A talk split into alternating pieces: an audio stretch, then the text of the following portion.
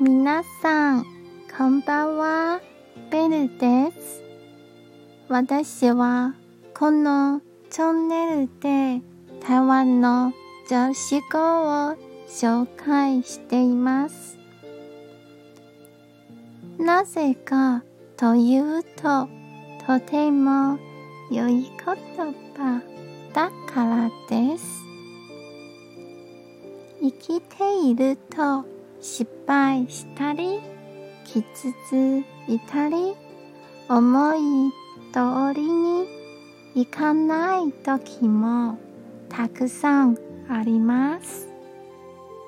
そんな時にはきっとこれ何の言葉かあなたに光を照らして前向きになるための助けになると思います。